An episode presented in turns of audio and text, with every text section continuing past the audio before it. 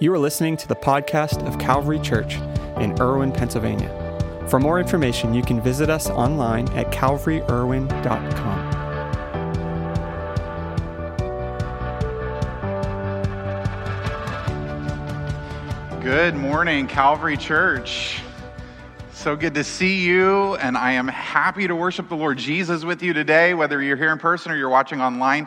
Thank you so much for joining us today as we get ready to kick off this year's Christmas series. As you saw from the video, as we've been talking about, our series is called When the Fruitcake Hits the Fan. When the Fruitcake Hits the Fan. I love the name of this series. I want to just say a quick thank you so much for your hospitality and your generosity and for feeding our family over the last couple of weeks that we've been here. That has been a tremendous blessing as we've made a huge move in our lives to come join the staff here at Calvary.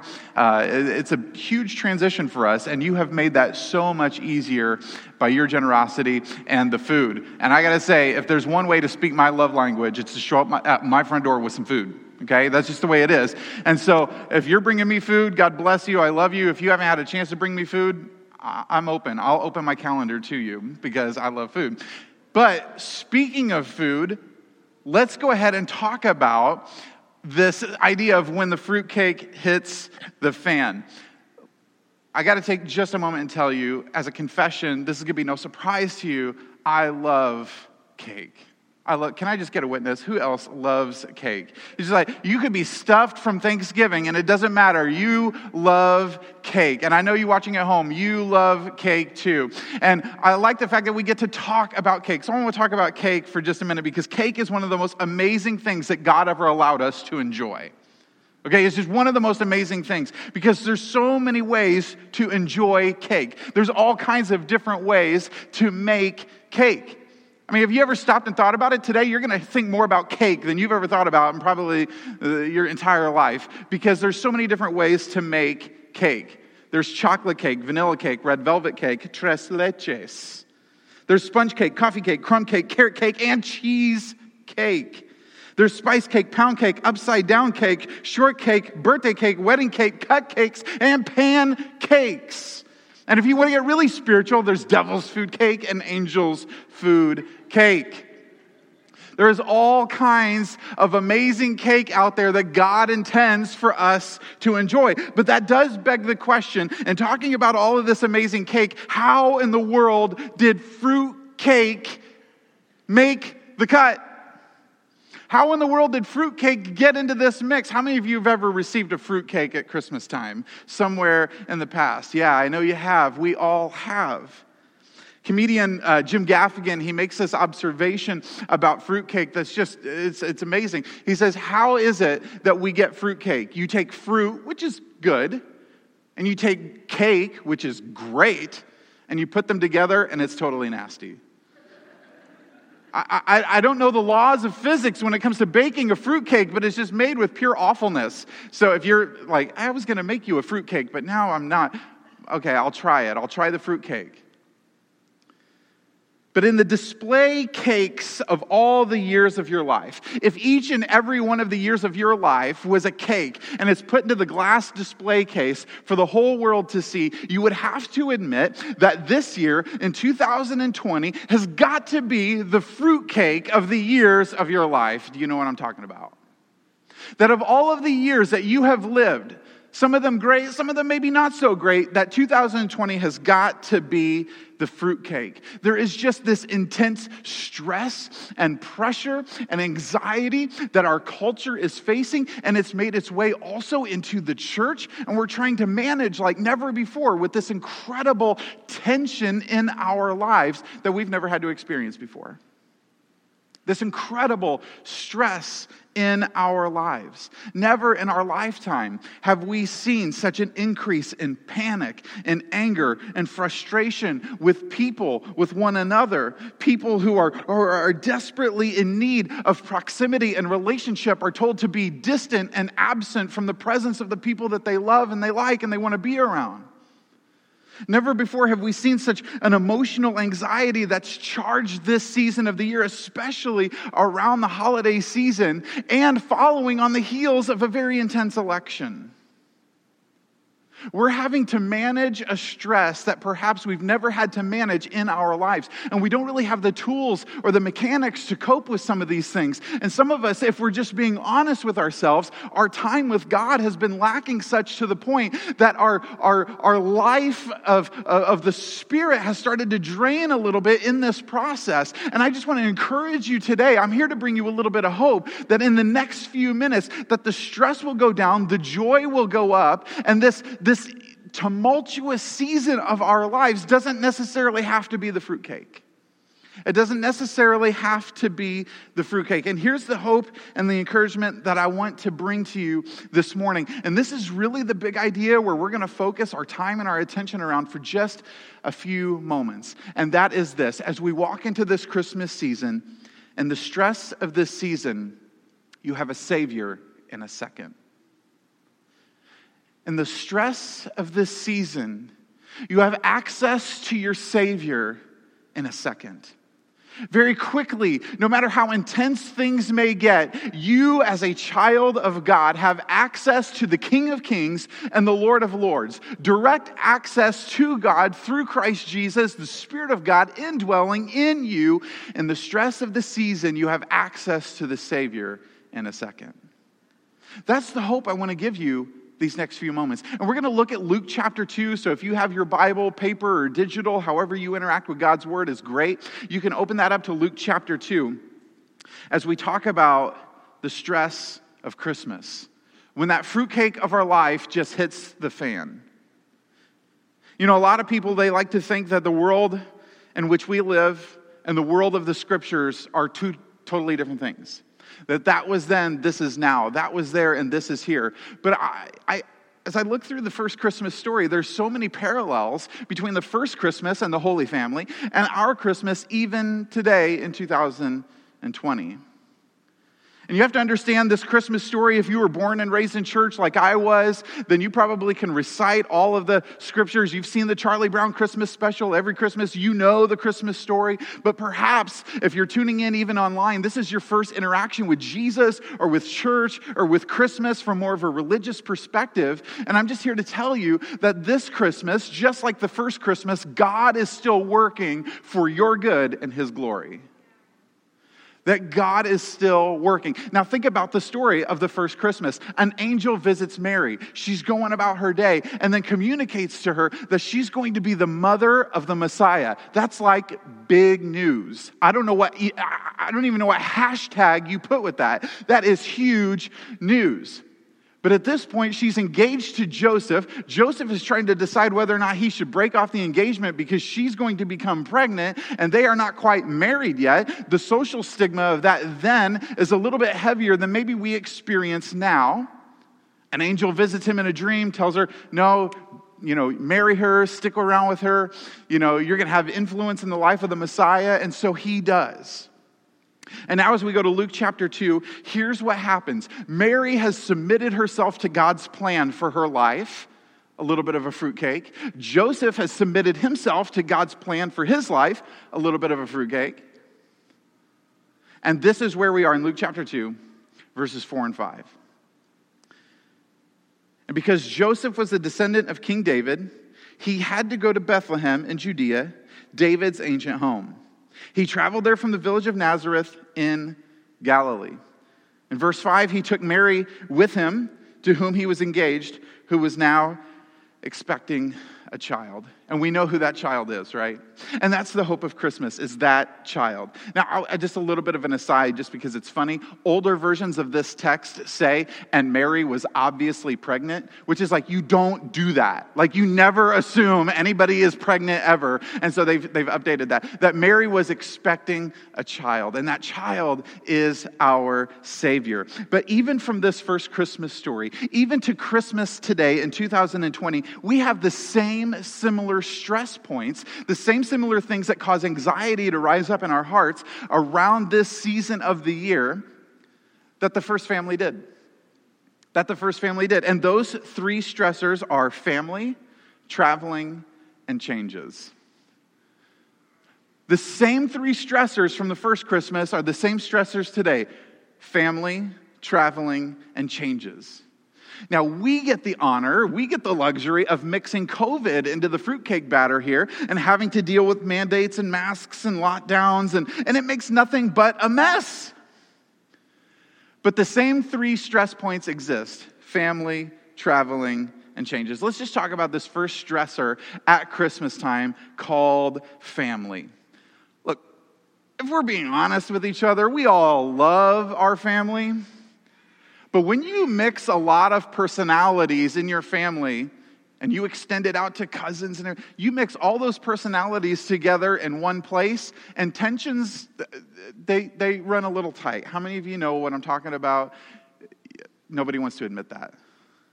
That when you put this incredible group of people who are called your family, who you're related to by marriage or blood, in the same room together, tensions can run a little bit high. Blood pressure rises, tensions flares, words can be exchanged. It can absolutely be stressful. And if you look at Luke chapter 2, we see that same stress point. We see that at play here as well, that Joseph is a descendant of King David.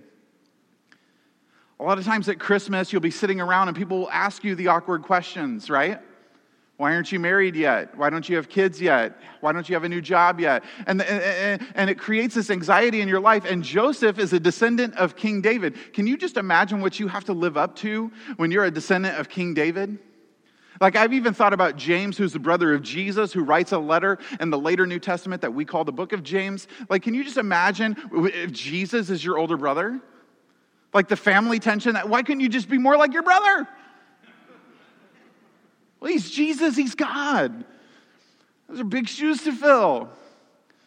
But there's family tensions and family stressors that make their way into our life. And it's like, hey, Joseph, no pressure, but you're from the royal family of King David. There's going to be a pressure maybe there to be a high achiever. And what do we know about Joseph? We know he's what we would call a carpenter or a stonemason. You know, we're not talking like he's living in a palace somewhere. He's living in a peasant village. See, we should never underestimate humble beginnings, because God can work incredible miracles through the smallest of circumstances. And so the Messiah is not going to be born in a palace to a king. He's going to be born in a barn to a peasant. But isn't that just like God, to tell an incredible story in this way? Joseph from the royal family of David. This really fulfilled the scripture that the Messiah, the one who would come to save his people from their sin, would be from the family line of David. If you remember back to when the angel visited Mary, the angel said to her that this child that you're carrying would sit on the throne of his father David, and of his kingdom there would be no end. That the kingdom of Jesus can never be stopped. It can never be masked. It can never be elected out of office. Jesus will always sit on the throne. He will be king forever. That will never, ever, ever, ever. That's like a Taylor Swift song. Never, ever, ever change. It will never change. He will always be God. He will always be king. He will always be in charge. Are you feeling a little bit encouraged so far? That even in the stress of family, even when those tensions are rising, we're part of this incredible family called the family of God, to which our identity as a child of God grants us access to our Savior in a second. So your family, I'm just going to suppose to you, is a gift from God. You have been given this family, these children, these relatives, these parents, to influence, and to allow them to influence you.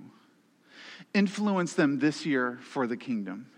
Manage your stress, manage your expectations, have conversations before that crazy uncle comes over and makes everything weird. Have conversations with your family about what you will do and what you will not do. There's ways to manage your stress in this situation. But what you ultimately need to realize is that in the stress of the season, you have a Savior in a second. You don't have to be everything to everyone. And there's somebody here, you just need to hear that in this room, because there's still this tension of Christmas has to look the same that it's always looked. Everybody's depending on me. Everybody needs me. And that may be true, that people are dependent on you and people do need you, but that will drain all of your energy and you will not be refilled from the Spirit of God. You don't have to be everything to everyone. You can be present and available to the people around you, but you have to be in the presence of Jesus this Christmas if you're going to manage the stress. If you're going to manage stress this season, you have to be in the presence of Jesus. So listen, you don't have to be overwhelmed by your stress. The world has already been overwhelmed by his grace in a manger. You don't have to live overwhelmed by the stress and the weight of this world. The Lord carries that. We used to sing this old song that says, he's got the whole world in his hands. You don't have to carry that anymore. And some of you today, you need to just let that fruitcake drop into the fan. Just let it hit the fan and let it go. You do not have to be everything to everyone. You are a child of God. Your identity is found in a kingdom and with a king of whose reign will never end. Will never, ever end. Perhaps the greatest joy that you can receive this year is a present from the Lord. And that's just a spring in your step. You just sense it, right? As you walk through the stores, as you're talking with your family, there's just this weight and this heaviness and this depression that's kind of hanging over the whole globe right now. And it can be so easy to distract us from the fact that we are part of the family of God. So the first stress is family. The second stress is traveling. Look, I love a good road trip. I love to travel. I love seeing sights. Over the summer, our family, we took a little road trip. We went from South Florida all the way to Mount Rushmore before we turned around, and we just had a ball. We ate all kinds of different food. We got to see all kinds of different things. But you know that traveling a lot, especially with little kids, is not quite as whimsical as a Christmas song, right? You know, like, it's not really so much fun to ride in a one-horse open sedan with 5 people and 2 dogs for 10 hours or 20 hours or whatever the case might be, wherever your travels may take you. It's not quite that whimsical because there's all kinds of details that go into planning out the trip and traveling at Christmas time. Where are we going to go? How are we going to get there? How much is gas going to be? What are we going to do to keep the kids entertained for this drive? You know, there's all kinds of details that have to be worked out. Have those conversations, work out those details. That will help you manage your stress. And traveling just comes with a ton of stress. And I got to say, I have a whole new respect for people who drive trucks over the road. I met a couple of you already, and I just got to say, the Lord bless you and keep you and make his face shine upon you. I never want to drive a truck through West Virginia ever again. If you're from West Virginia, I don't know how you do it. Like, I've always lived in like Kansas and Illinois and Florida. It's like flat, yo. It's just flat. And then like I'm driving a moving truck, 26-foot box truck, not even the biggest truck you can get, but enough to make me feel manly, right? And I'm driving this truck through West Virginia, and I'm coming home, Jesus. Today's the day I'm going to die. I'm going down this hill. I had the brake. What if the brake gives out? It was so stressful. I never want to do that again. Like, I will fly over West Virginia. I never, you know, like traveling. So, all new respect for trucker. Okay, beat that. Let's put that aside. Go back to Luke chapter 2, verse 4. Here's the crazy part. In the first Christmas, we have a travel happening here, right? Because there was this decree that there's going to be a census taken. And it says this in Luke chapter 2, verse 4. It says Joseph had to go to Bethlehem in Judea, David's ancient home. Focus on that word for just a moment. Joseph had to go there. He was compelled by government mandate to go somewhere and do something. They understand what it's like.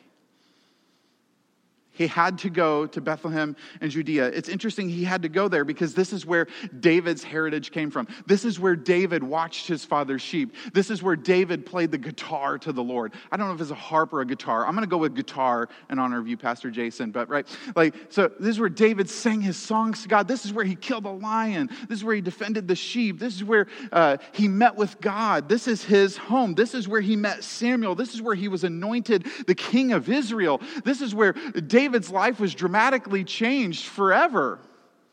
And because Joseph is from that family, he had to go back there. Through government mandate, he had to make his way there. They were on the move because of this mandate, this decree ordered by an evil governor. And listen, I just want to tell you that God can still use evil people to complete his ultimate purpose and plan. That what they may think they're doing for their own good and their own gain is actually part of the plan of God, and God is working it out, right? God is still in control. And I know that that sounds like a total cliche Christian bumper sticker, but may I just remind you that God is still in control. That no matter what plan and trip you have at work in your life, whatever your journey with Jesus looks like right now, Jesus is on that path with you. He is traveling with you. His Spirit lives inside of you. You do not travel alone. You do not travel on accident. You're not even hearing this message today on accident. You're hearing this because the sovereign God had decreed before all of creation that you should be here and you should be called a child of God. Like, doesn't that just kind of like increase, like make you kind of sit up a little straighter? The fact that God cares enough about you that he wanted you to hear this, that you are his child. He can still use evil people to accomplish his plan. Isn't that amazing? It's amazing. We believe that our road trip, albeit stressful and scary through the mountains of West Virginia, was ordained by God. When we loaded up 3 kids and 2 dogs and a minivan and a moving truck, we believed it was for God's greater purpose. It wasn't a mandate from a government. It was a mandate from the King of Kings that we should be here. And what amazing things God has in store if we will turn our eyes back to Jesus and look full in his wonderful face, right? You remember that song? That the purposes and the plan of God is with you right now. Can I just encourage you this Christmas, no matter what orders and mandates are passed down, that you can experience the grace and the fullness of God like never before, even in your living room, even in your car, even in your lockdown, whatever it may look like, that the grace of God is available to you, that you have a Savior in a second in the stress of this season, that you are not alone. God's grace is with you on the path you are traveling right now. There's stress of family, there's stress of traveling, and the last stress, really, this is probably the hardest one, this is just the stress of change. Just the stress of change. I'm kind of a creature of habit, and I'm a creature of nostalgia. I like things to be the way they were last Christmas and the 38 years of Christmases before that. I like certain traditions and rituals. And honestly, it has been a grieving process to see the change in that. Like when I turned on the TV on Thursday morning to watch the Thanksgiving Day parade and it looked different, I lasted 4 minutes and I turned it off and I streamed a parade from like 20 years ago. Why? Because we're just creatures of habit. We don't really like change. Like we like the idea of change and the end result of change, but we don't really like the process of change. And every year, it seems like, it never fails, I'm sure you get this too, that we get a letter in the mail from a family member or a friend who's telling us all about their year. And they're telling us all about like what the kids did or the grandkids did. And those letters are always like up, right? They're always like positive and like encouraging. There's never really like the negative kind of stuff there. But it feels like in this fruitcake of a year called 2020, that like, what do you write about? What do you talk about? What do you say?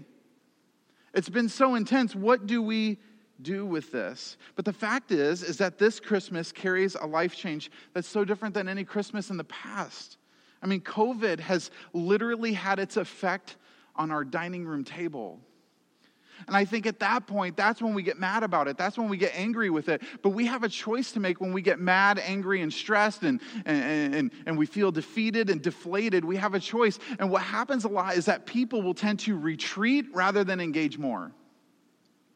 It's because we're so upset, we don't really know what to do. We don't really have a coping mechanism for the change that's happening. We'll tend to retreat back into our shell, retreat back into quiet, and hide away in anonymity and quiet and seclusion. When I'm calling you to like come out and come together safely, appropriately, and respectfully, I get all that. But to lean into the fact that it's going to look different.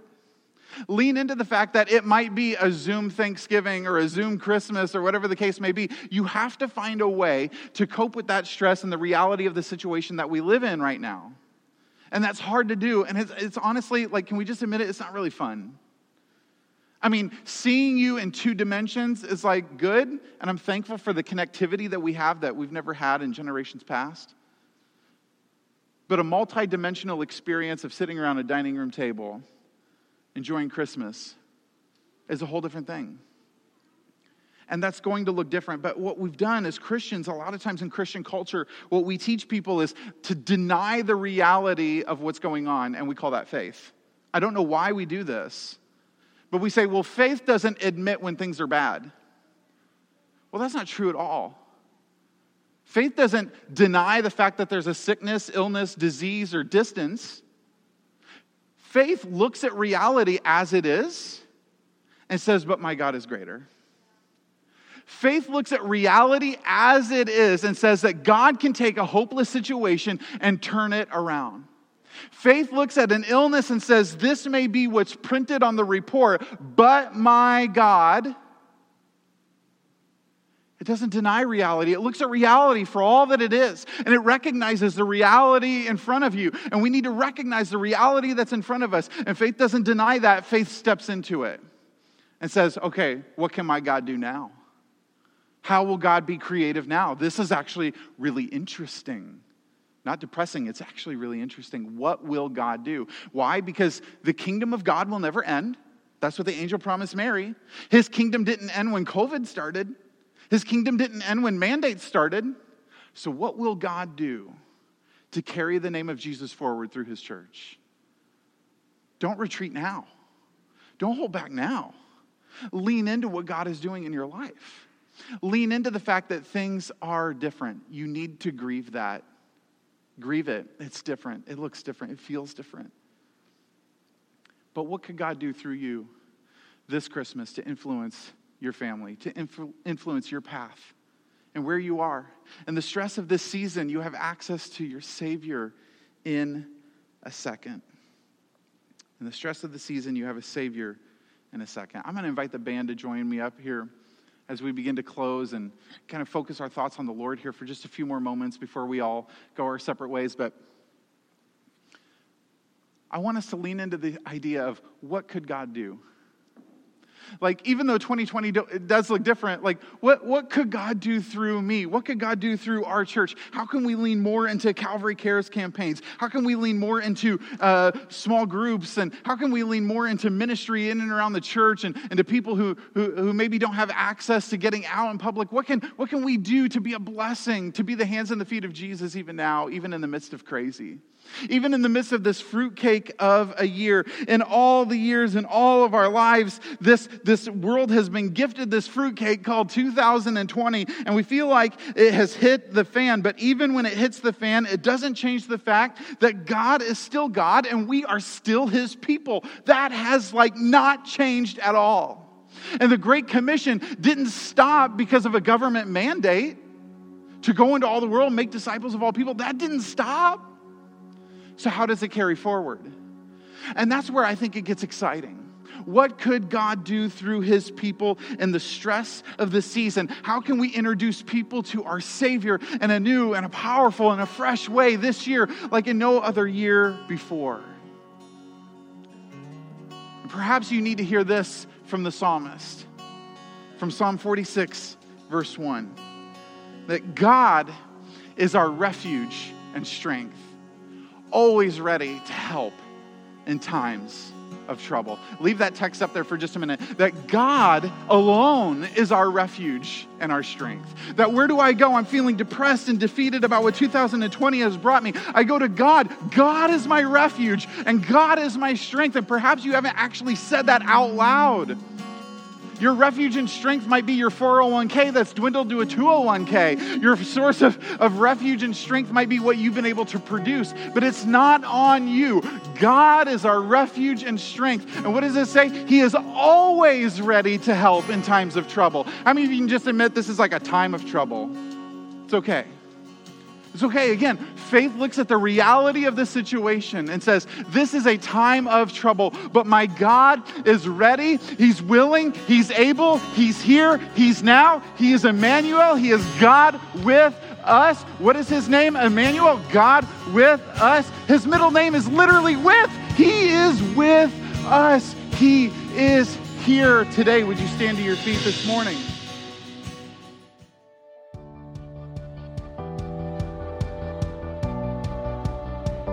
This is Pastor Nick Poole, the lead pastor at Calvary.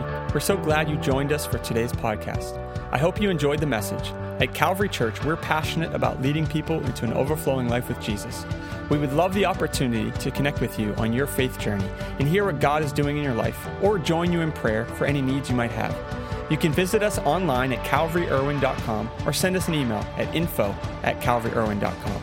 On our website, you'll find previous week's messages, a list of upcoming events, as well as resources designed to help you take those next steps on your journey of faith. See you next week, and may the Lord bless you and keep you. May he make his face shine on you and be gracious to you. May the Lord turn his face toward you and give you peace.